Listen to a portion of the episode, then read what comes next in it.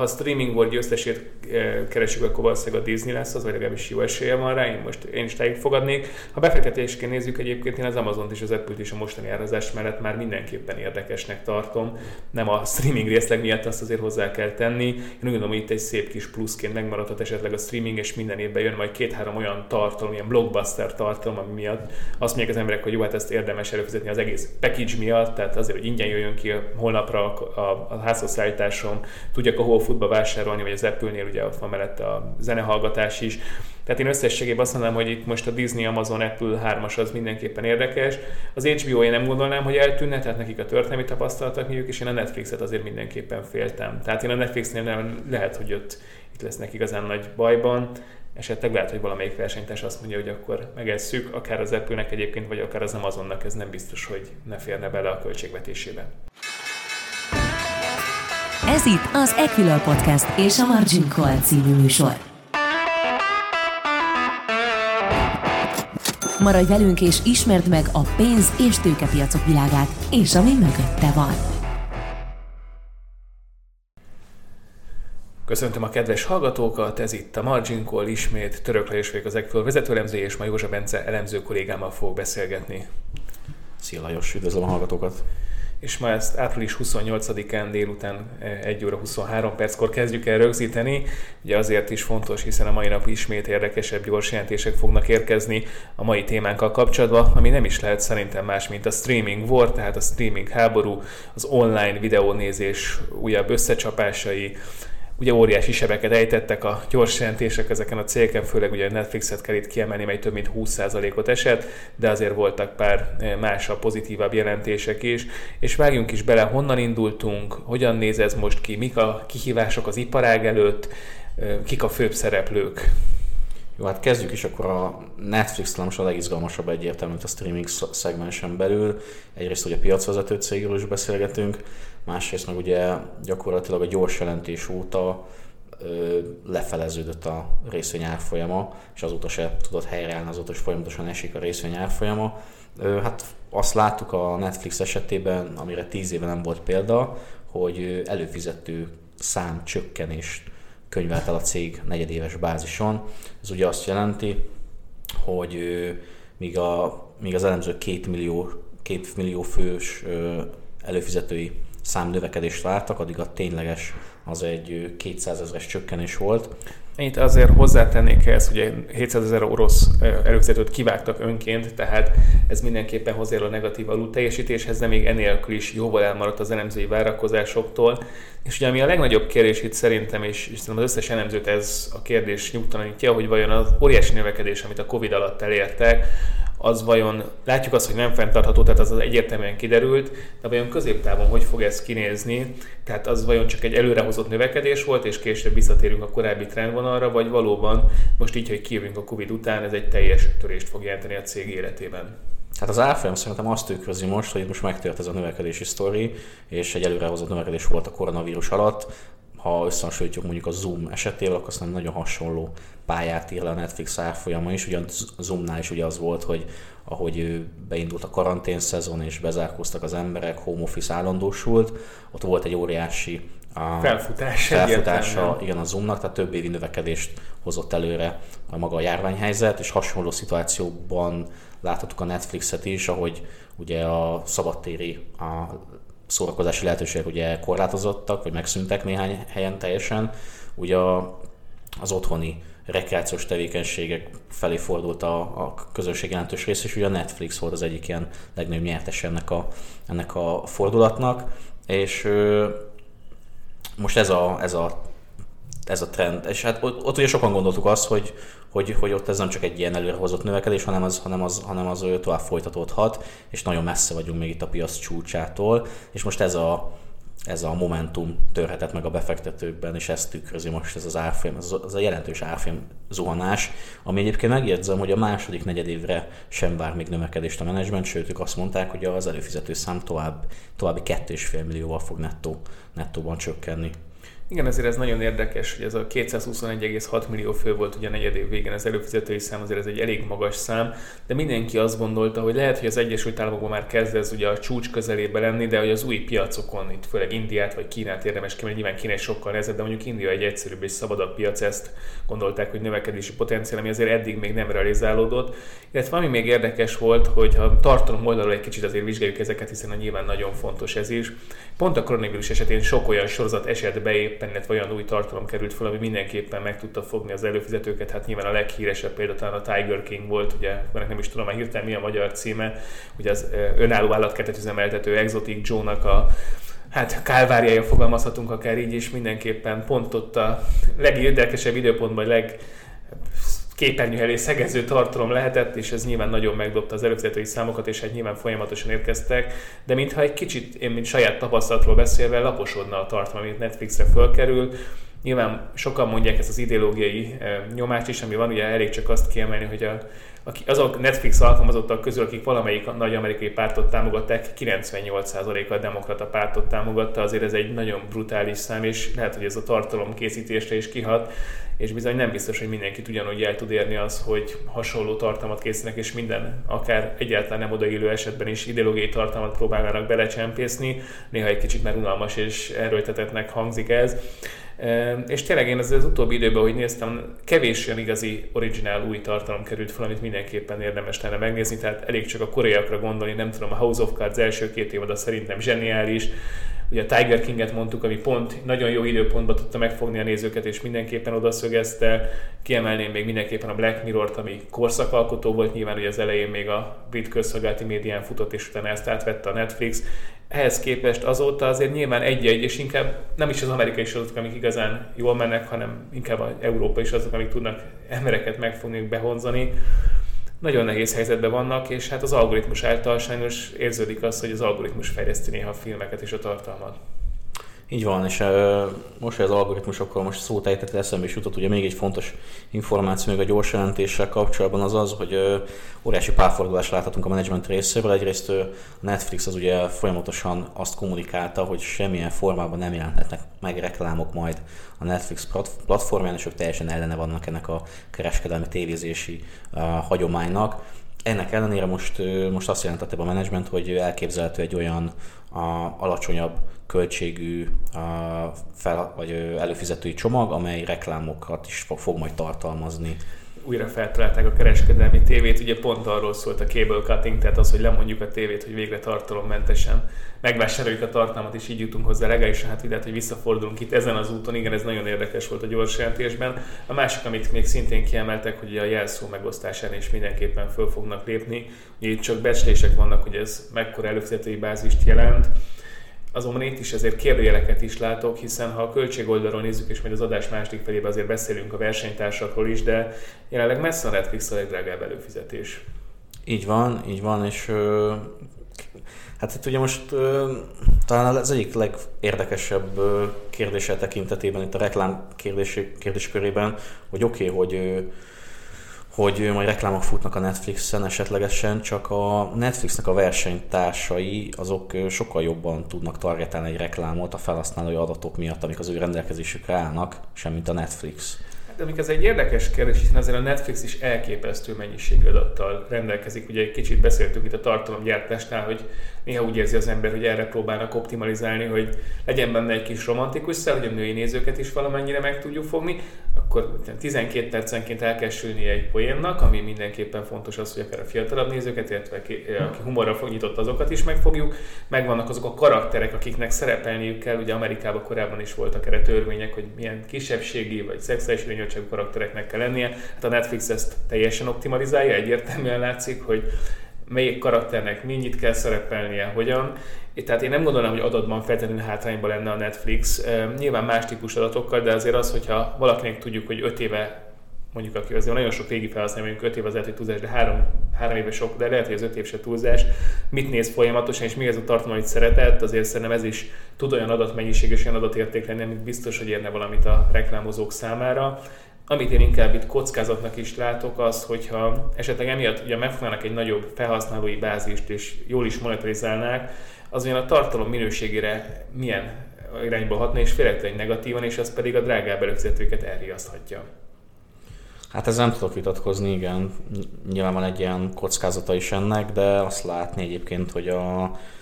versenytársaknál is megjelentek már egyébként, vagy már vannak, vagy, vagy, vagy alapból korábban is voltak már ilyen olcsóbb előfizetői csomagok, ahol reklámok futottak. Hát szélső esetben elég csak a YouTube-ot elővenni, nyilván egy picit más típusú, de ugyanúgy videótartalommal van szó, ami meg nagyrészt ugye a reklámokból él, Persze ott is elő lehet fizetni, bár ott azért jól alacsonyabb még a YouTube prémium előfizetők száma, tehát egy 10 milliós, 10-20 milliós nagyságrend, ha jól emlékszem, ugye ez 200 millióhoz képest sem ekkora, és ott tényleg inkább arra optimalizálnak, nyilván rövidebbek a tartalmak általában, de mindenképpen azt látjuk, hogy persze valaki a reklám irányából közelíti. Én, én szerintem ez egy nagyon téves hozzáállás, és nagyon káros lehet, és főleg a tartalomfejlesztés szempontjából bár azért, mint mondtam, nagyon higult a tartalom a Netflixen, tehát én igazából, mint Netflix előfizető, kicsit azt érzem, hogy kétszer is meggondolom, hogy érdemes előfizetnem rá, hiszen nagyon kevés most már az a fajta tartalom, és inkább a régebbi filmek azok, amik meg tudnak fogni, tehát még van egy pár sorozat, aminek éppen kifut az utolsó évada, és nagyon meggondolom, hogy érdemes továbbra is előfizetni erre a szolgáltatásra. E, még korábban tényleg az innováció volt rá jellemző, az a fajta kreativitás, amit engedtek a különböző rendezőknek, azt én most már elvétve se találkozom vele se Netflix saját fejlesztésű filmeknél, de különösen a sorozatoknál nem. Én is úgy érzem, hogy egyre inkább átvette talán egy tartalomdömping a szerepet a Netflix esetében is, és próbál azzal kitűnni a versenytársak közül, hogy minden, hogy, minden hogy is van. Minden is van, minden is van, és az is eszmetlen mennyiségben egyébként. Tehát most már meg, meg, megjelentek ezek a tipikus ilyen TV-show-szerű valóság. Too hot meg... mindenképpen emeljük ki, illetve a Circle a másik, amiből gyakorlatilag három havonta készül egy új évad. Igen, ráadásul ezeket elég low budget ilyen sók egyébként. Ráadásul elkészítik ezt különböző országoknak, Jó, nagyon igen. vicces, hogy van Nagyjából... Brazil, Egyesült Királyság, Egyesült Államok, hasonló keret. Francia, teljesen ugyanaz a dolog. Hát például a Circle ugye az, amikor mindenki egy saját kis szobába ül, az konkrétan tényleg annyiból el, hogy egy házat kell kibérelni, megvannak a kamerák már, és gyakorlatilag havonta érkezik egy új attól hogy melyik országnak csinálják. Megvárjuk egyébként, hogy az RTL Klub, vagy a TV2 mikor fogja a magyart is megcsinálni. És tehát tényleg ez a dömping, amit mondtál, és erre érdemes egyébként a számokat is megnézni, hogy elképesztő mennyiségű pénzt égetnek el. Így van, hát a Netflix esetében befektetői oldalról talán az a legaggasztóbb, hogy a 2020-as évet bázisú véve. Bázisú véve. Tehát, tehát ugye nyilván az, az itt a business modell, hogy hogy az új tartalmakkal fenntartani ugye a jelenlegi a előfizetői ö, csoportot, illetve újakat bevonzani. Na most az óriási összegű, összeget emész fel a Netflix esetében, és talán ami a legaggasztóbb az az, hogy a szabad készpénzára a Netflixnek 2020-as évet tekintve nem nagyon volt a pozitív tartományban, tehát mindig többet a költöttek tartalomra, tartalomra mint, mint amennyit a, a bevétel oldala eredményezett. Igen, és ugye itt megkérdezik az a network effect, ugye itt lenne egy ilyen network effektje a dolognak az, hogy igazából azt, hogy azonos tartalmat még több embernek eljutotni, az szinte ingyen van, nyilván van valamekkora szerverköltség, de az elhanyagolható. De a kérdés az igen, hogyha nemzetközi terjeszkedésre is gondolkozunk, hogy vajon mennyit kell költeni például új indiai tartalomra. Ugye láttuk azt, hogy a dél-koreai filmek nagyon erősek lettek, illetve sorozatok erősek lettek a Netflixen, ugye elég csak a Squid Game-et kiemelni, ami a legfrissebb, ilyen nagyon nagy szenzáció de ahhoz, hogy ezeket tényleg az új ázsiai vagy dél-amerikai előfizetőket behozza a Netflix, hát lehet, hogy megint újabb óriási mennyiséget kell elkölteni, és már itt azért nagyon kérdéses, hogy még Nyugat-Európában vagy Észak-Amerikában egyébként mondhatjuk, hogy relatíve olcsó az előfizetés, bár most az infláció nyomás miatt azért ez is megkérdőjeleződik, és majd nyilván azzal, hogy megjelenik a verseny, azért lehet, hogy egy árverseny is meg fog itt jelenni, és lehet, hogy ez is dönteni fog. De az, hogy mennyit költenek, az tényleg brutális, és ugye 2020-at mondtad, hogy azóta folyamatosan negatív készpénzára van, de hát előtte is elképesztő mennyiséggel ömlött tartom, és nagyon egyre-egyre drágább lett. Ugye volt egy eddigi infrastruktúra, ami kiszolgálta nyilván a TV csatornákat, illetve kiszolgálta nyilván a hollywoodi filmes stúdiókat, ez, ez előtte is viszonylag magas kapacitáson volt, és akkor erre érkezett rá a különböző streaming szolgáltatók, először a Netflix, aztán a többi versenytársának ez a plusz igénye, hát elképesztően növelte a gázsikat ez. Így van, hát a 2020-as év volt igazából az egyetlen, hogy az elmúlt időszakban, amikor pozitív volt a készpénzáram a cégnek, előtte masszív a több milliárd dolláros negatív szabad készpénzárma volt a cégnek. Igazából most az elemzők idénre meg a következő évtől már pozitív szabad készpénzárammal számolnak, Most de szerintem ez elképesztően optimista. Ezek, ezek, ezek, nagyon, ezek nagyon optimisták egyébként. Én is. Ezek, ezek nem 220 milliós előfizetői számmal számolnak, tehát ugye itt továbbra várták, hogy nem hiszem, talán a Morgan Stanley valamelyik nagy elemzőhez volt, aki talán 25 végére várt 350 millió előfizetőt, tehát majdnem egy, öt, és több egy 50%-os növekedést még innen, hát ez szerintem tarthatatlan, tehát így kell ezeket a pozitív készpénzáramokat kezelni. És akkor azt tegyük még hozzá, ugye, hogy van egy emelkedő kamatkörnyezet, tehát az eddig végtelen ingyen pénz lehet, hogy most változni fog. Kérdés, hogy az üzleti modell mennyire föntartható. Hát igen, és kérdés az, az hogy mivel lehetne bővíteni még itt a bevételi oldalt, akkor egy, egyrészt volt ez az ötlet, hogy akkor a jelszó megosztások ellen küzdeni valahogy, tehát hogy azt a potenciálisan a menedzsment által mondott 100 milliós tábort, aki most gyakorlatilag illegálisan használja valaki más fiókját, azt becsatornázni a, a legális oldalon. A másik, másik oldalt ott van ugye akkor a, ez az új előfizetői csomag, ami, ami reklámokkal színesíteni a, az adásokat, illetve ott van még egyéb szegmens, most a legújabb ilyen szegmens az az, hogy ilyen mobil játékszerű a platformot is elindított a Netflix, és hát a Netflixen belül elérhető egy ilyen mobil játék szegmens, ami hát igazából szinergiaként csak kapcsolódhat ugye a, a frissen megjelenő sorozatokhoz, filmekhez, új évadokhoz, amik hozhatnak egyébként plusz bevételi forrásokat az ilyen mikrotranszakciós és ö, akár ott is megjelent, megjelenő reklámokból, klasszikusan, így van. Akkor egy végső kérdés itt a Netflix-el kapcsolatban, Bence, ezután az óriási esés után te megvennéd most a részvényt? Hát én még a hét elején készítettem egy ilyen nagyon egyszerűsített modellt, ahol így próbáltam a, elég konzervatívan hozzáállni ahhoz, hogy most a Netflix milyen irányba haladhat, mondjuk 2025-ig számoltam, és tényleg próbáltam nagyon konzervatív maradni, mint nagy növekedéssel számoltam egyébként, úgyhogy akkor most már nem is voltam annyira konzervatív. Minimális növekedéssel számoltam a, a feliratkozókat tekintve, és úgy vezettem le egy modellt értékeltségi szorzók alapján, és hát most, amikor mi beszélünk, talán ilyen 188 dollár körül van az árfolyama. Én, én, én, még nem, én még nem vásárolnak bele, pont, pont a makrokörnyezet miatt, bizonytalansága miatt, igen, úgyhogy én még nem vásárolnák bele, viszont egy nagyon érdekes kérdés egyébként most itt pár nappal Elon Musk Twitter felvásárlása után, ugye Elon Musk ugye 44 milliárd dollárért vásárolta fel a, a tervezi felvásárolni. tervezi felvásárolni, igen, a Twittert, és a Netflixnek a piaci kapitalizáció az most valahol 80 és 85 milliárd dollár között lehet, tehát akár még az is elképzelhető, hogy akár egy nagyobb, nagyobb tech cég, vagy egy aktivista befektető akár akár azt mondja, hogy na neki ezen az árfolyam most megéri. Ez a, hát igen, ez, ez egy érde, érdekes kérdés, egyébként még én sem javaslom Béterre a Netflixet, szerintem én a, tehát a makrokrizetet a fundamentumokat emelném ki, és tényleg a másik felébe fogunk beszélni az adásnak a kompet- versenyről, ami szerintem óriási előnye rendelkezik hozzájuk képest. Erről beszélünk, hogy mik ezek az előnyök az egyik fele. A másik meg az, hogy én, én azért menedzsmentnek is ezért látok kérdéseket itt a management execution kapcsolatban, tehát a jó a management a mostani környezetben, illetve az, hogy mennyire drágák az előfizetők megtartása, illetve új előfizetők szerzése, úgyhogy én továbbra is, én most pessimista vagyok a részvényel kapcsolatban, meglátjuk, és hát ami érdekes volt, igen, hogy vajon milyen áról lenne egy aktivistának érdekes, azért láttuk, hogy ekkora technológiai cégnél nem jellemző az aktivistai részvétel, de lehet, hogy ez változni fog a Twitterrel, igazából most egy új mérföldkőhöz érkezhetünk. Maradj velünk! Ez a Margin Call, az Equilor pénzügyi kibeszélő podcast műsora.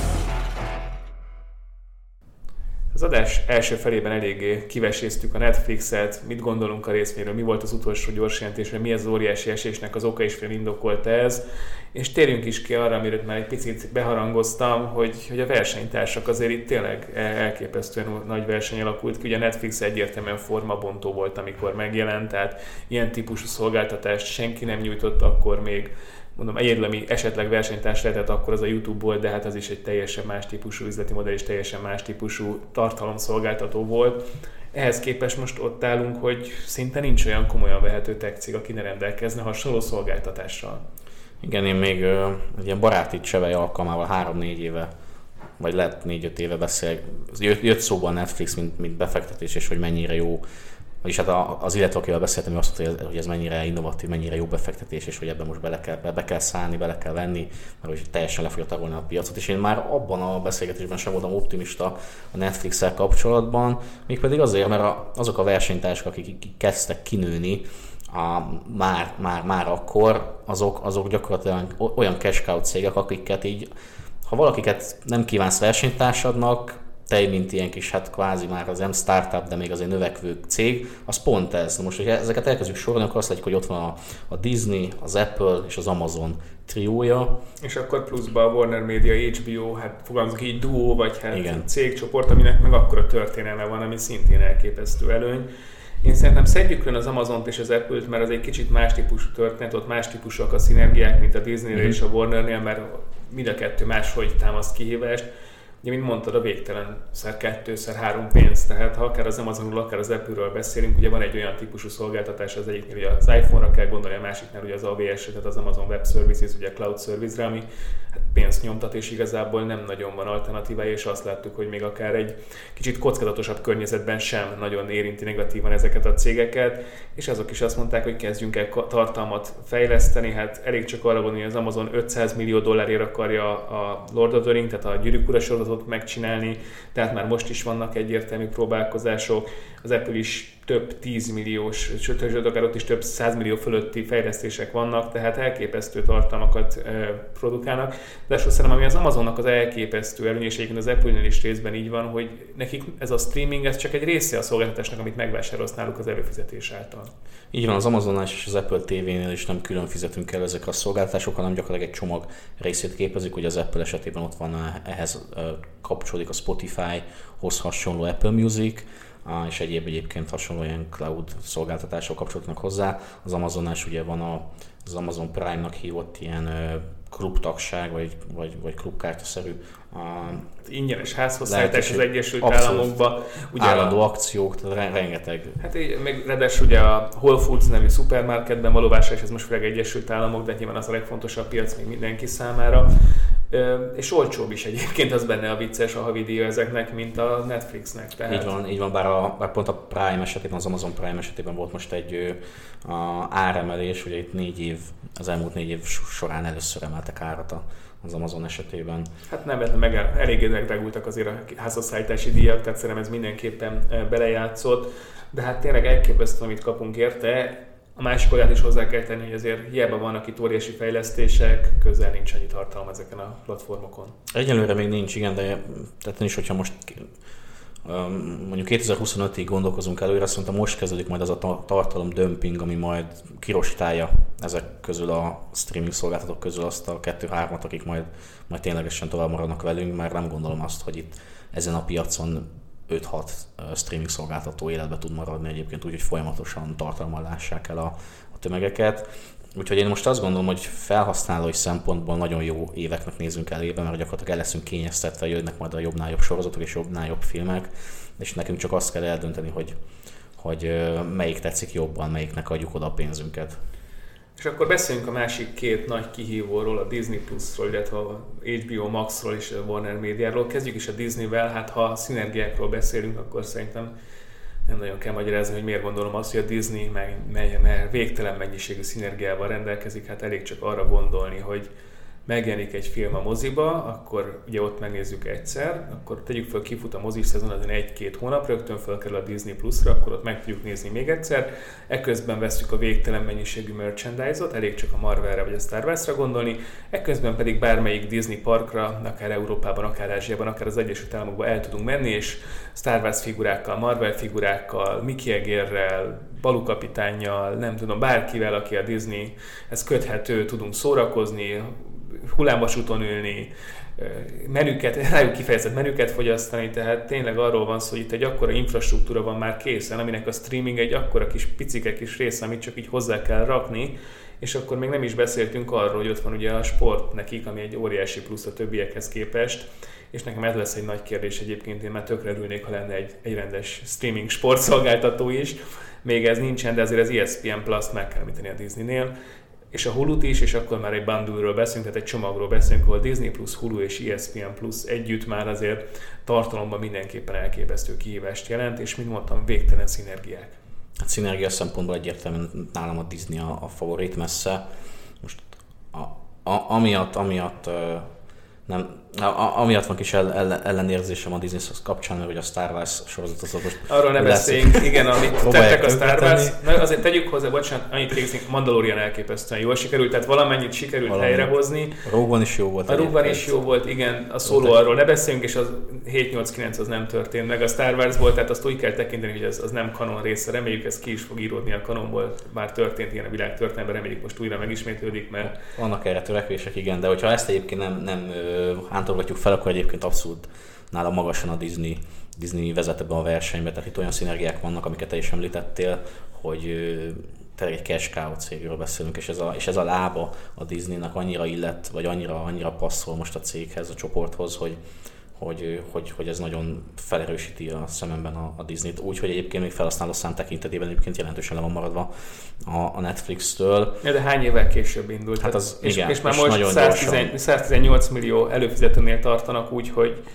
egy minimum 5 éves komolyabb lemaradást kell lehozni, tehát elképesztő. És rengeteg régióban ugye mi nem Igen, ezt a Magyarországon még elő se lehet fizetni, Így tehát ott tartunk, hogy még gyakorlatilag szinte csak Nyugat, Észak-Amerikában és Nyugat-Európában van, és már fele, több mint a fele annyi előfizetőjük van. Azért beszéltünk még arról is persze, hogy a Marvel se a legjobb filmeket hozza ki, hogyha az ember őszinte. Bár Azt ott... már nem akartam említeni.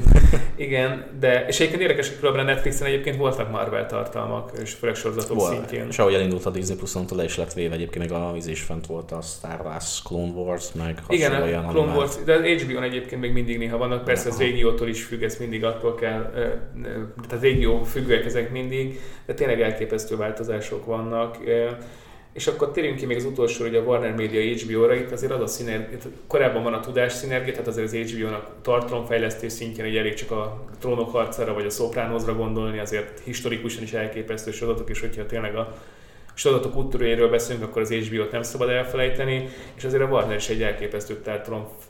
gyártó, tehát az itt is megvannak ezek a szinergiák, és itt még hírcsatorna is van, ami kiegészítheti ezt a szolgáltatást, bár ugye az a Disney-nél is megvan egyébként. Így van, hogyha feliratkozó számot, vagy előfizető számot kapcsol most a, az HBO és HBO Maxhoz, akkor azt látjuk, hogy a, a globális előfizető szám az a legutolsó negyedében, az első negyedév végén az 76,8 millió volt, ami majdnem 13 milliós növekedés volt év per év alapon, míg a, az ő kiemelten fontos, hogy ezeken a streaming szolgáltatóknál jellemzően az amerikai, észak-amerikai operáció, ahol pedig 48,6 millió volt a, az előfizető szám az HBO és az HBO Max esetében, négy, közel 4,5 milliós növekedés produkált a társasági éves bázison, úgyhogy azt látjuk, hogy egyébként a, az HBO-nak a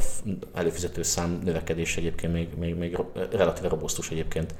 Igen, és egyébként azért részben ez hozzátartozik, hogy sok HBO előfizetőt próbálnak az HBO Max felé terelni, tehát akik korábban ugye a kábel tv keresztül fizettek elő az HBO-ra, azt erre a streaming platform felé terelni, és ez egy nagy növekedési potenciállal bírhat még a jövőben is. Illetve hát azért ilyen szempontból könnyebb dolga van akár a Disneynek, akár a HBO-nak, hogy a Netflix lefektette az utat, hogy hogyan kell ezt csinálni, és így most már nem a nulláról kell elkezdeni az építkezést, hogy mi is ez a Netflix, hogyan is néz ki, mint is néz ki. Úgyhogy mindenképpen érdekes. Amit még szerintem érdemes megbeszélni, azért vannak kisebb betétársak, itt tényleg elég sok mindenkiről beszélhetünk, akik próbálkoznak, én szerintem ezek fognak elgondolni leggyorsabban. Esetleg még azt lehet kiemelni, hogy úgy lehet esélye a kisebbeknek, hogyha elképesztően pici nis teretekre Igen. próbálnak nőni. Én itt például kiemelném a dokumentumsorozatokat, tehát ugye itt azért van Nebula például és hasonlók, amik ugye próbálkoznak olyanokkal, hogy sokkal kisebb budgetű, és tényleg arról van szó, hogy saját fej, tartalomfejlesztéssel rendelkeznek, de én nem tudom elkezdeni, hogy akár a Paramount, akár a Disney, akár a NBC-nek a Peacock az hosszú távon versenyképes lehessen egyszerűen nem lesz annyi ideje meg energiája az embereknek, meg pénzesen, hogy őszinték leszünk, hogy hatféle különböző előfizetést válasszanak, és ez lesz a legnagyobb kérdés a streaming szolgáltatók közül, hogy hányan maradhatnak, és ezek milyen ára mellett. Így van, hát szerintem is ez a legnagyobb kérdés, és már látjuk, látunk olyan ö, szereplőt, aki elhasalt, nem sokkal a, az indulás után, hogy a CNN Plus. Hát mondjuk az, aki átgondolt, nem tudom, hogy mi lett a gondolat mögötte, hogy a CNN Plus-t kell elindítani, tehát nagyon sokszor kvázi ingyen fogható csatornáról van szó, ráadásul az utóbbi években, hogyha arról beszélünk, hogy vannak olyan médiaszereplők, akinek a nimbusza erősen sérült, akkor a CNN mindenképpen ki kell emelni, tehát ha 98% a támogatottsága a Netflix belül a demokrata pártnak, akkor a CNN-nél ez lehet, hogy 100% e, közel nem az a BBC standard, bár azért ott is lehet, hogy sérülések vannak, mint azt ők korábban reklámozták. E, nem tudom, hogy ki az, aki fizetne azért a tartalomért. Hát látjuk, hogy nem elegen, úgyhogy gyakorlatilag... Három hónap alatt sikerült levonulázniuk magukat. Ők úgy gondolták, hogy igen, igen tehát ők inkább beszüntették az operációt. Mm, minden esetre egyébként középtávon nagyon érdekes verseny lesz itt szerintem itt a streaming szolgáltatók területén, és, és én azt gondolom egyébként, hogy három-négy nagy szereplőnél többnek nem is nagyon lesz hely, de lehet, hogy ez, ez a három-négy is sok lesz egyébként, tehát lehet ott, ott leszünk, hogy egy-kettő gigászi igen, mondjuk azért az érdekes és érdemes kiemelni, hogy Amerikában azért jóval drágábbak a kábel televízió előfizetések, tehát ilyen 100 dollárt inkább fölülről nyoldossák, mint alulról. Persze lehet, hogy most az inflációban inkább 120-130 az idei évben, de hogy ahhoz képest nyilván a 20 dolláros Netflix, meg a 15 dolláros HBO Max és hasonlók nem olyan drágák, itt azért Európában 5 ezer forintért lehet már kábel televíziót venni, hát biztos, hogy nem fogsz előfizetni nagyon sok ilyen streaming szolgáltatóra. Én, én szerintem a 4-5 az már lehet, hogy optimista is, hogy ennyi cég megmarad. Inkább úgy tudom elképzelni, hogy lehet, hogy az Amazon és a Net, az Apple úgy fog megmaradni, mint ilyen nincs szolgáltató, hogy egy-egy tartalom lesz, csak hogy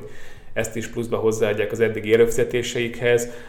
És hát a nagy kérdés az hogy a Netflix mennyire tud itt talpon maradni, mennyi tőke fog még beleáramlani a cégbe ahhoz, hogy fennmaradhasson. Úgyhogy utolsó kérdés szerintem, vagy hát ilyen utolsó kérdéskör fogalmazunk így, ki lesz a streaming háború nyertese, és nyilván ehhez kapcsolódóan, hogy melyik céget vennéd meg ezek közül?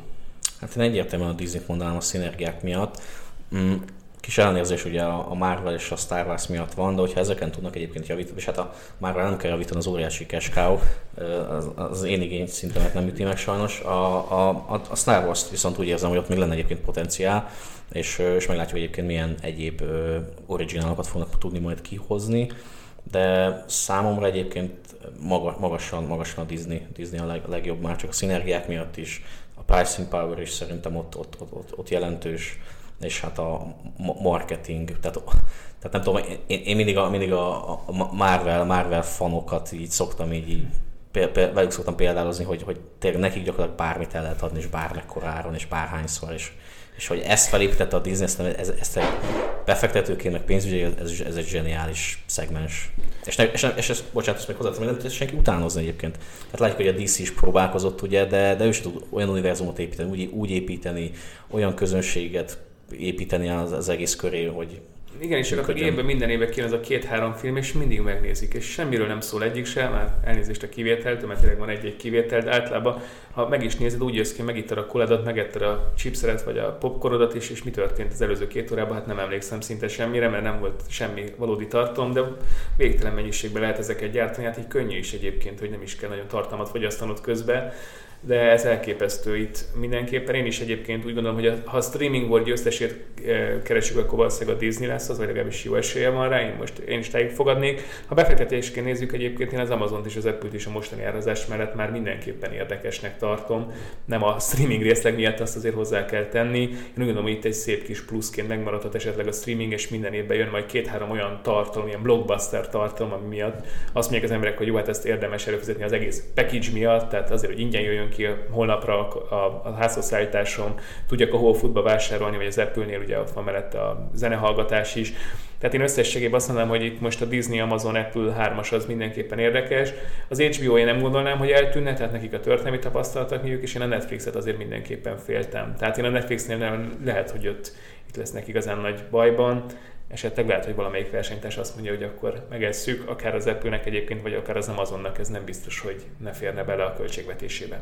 Hát így van, én, én, én, is így gondolom egyébként, tehát benne van az, pont az is mondtam az első földő végén, hogy, hogy abszolút számomra ez egy reális forgatókönyv, hogy, hogy akár, akár itt valamelyik jelenlévő szereplő, vagy egy új szereplő a felvásárolja most egy a beszakadt áron, vagy még hogyha tovább esik, akkor még, még, még, még, még olcsóbban kvázi. Úgyhogy, úgyhogy ez egy reális forgatókönyv. Uh, és hát talán tartalomfogyasztói szempontból egyébként nagyon jó helyzetben leszünk most az elkövetkező időszakban, mert tényleg ezt a, ezt a, ezt a mm, tartalom dömpinget nem csak mennyiségben, hanem szinte minőségben is egyébként a, javulni fognak a szolgáltatók, és, ezt, és ennek mi fogjuk a, meginni a, a pozitív levét? Pozitív levét, igen, igen, igen. Hát annyit hozzátennék, hogy a, a mennyiségben én is szinte biztos vagyok, a minőségben meg csak bizakodni tudok, és remélem tényleg minőségben is elkezdenek versenyezni, és ha csak egy olyan sorozat születne, mint a Black Mirror első pár része, akkor szerintem már megéri az egész streamingból, és ez itt elégetett elképesztő mennyiségű tőke. És hát köszönjük a figyelmet, ennyi voltunk már, ha nem is videóként, de hangként hallgassatok minket is, és streamingelhettek minket a legfontosabb platformokon, akár az Apple, akár a Spotify, akár más platformokon fönn vagyunk. Hallgassatok minket legközelebb is, köszönjük a figyelmet, sziasztok! Sziasztok! Volt a Margin Call, az Equilor pénzügyi kibeszélő podcast műsora. Ha tetszett az adás, iratkozz fel követőink közé, vagy honlapunkon hírlevelünkre, hogy elsőként értesülhess a legizgalmasabb tőzsdei sztorikról. A műsorban elhangzott információk marketing közleménynek minősülnek, és nem a befektetési elemzés függetlenségének előmozdítását célozza. Az elhangzottak tájékoztató jelleggel bírnak, a megszólalók adott időpontban fennálló véleményét tükrözik, nem minősül bármely pénzügyi eszköz jegyzésére, vásárlására vagy eladására történő felhívásnak, befektetési tanácsadásának, továbbá befektetési döntések alapjául sem szolgálhat. Az elhangzottak nem tekinthetők szerződéskötésre vagy kötelezettségvállalásra történő ösztönzésként, azok kizárólag saját felelősségre használhatóak fel. Részletes tájékoztatóért keresse fel honlapunkat www.ekilör.hu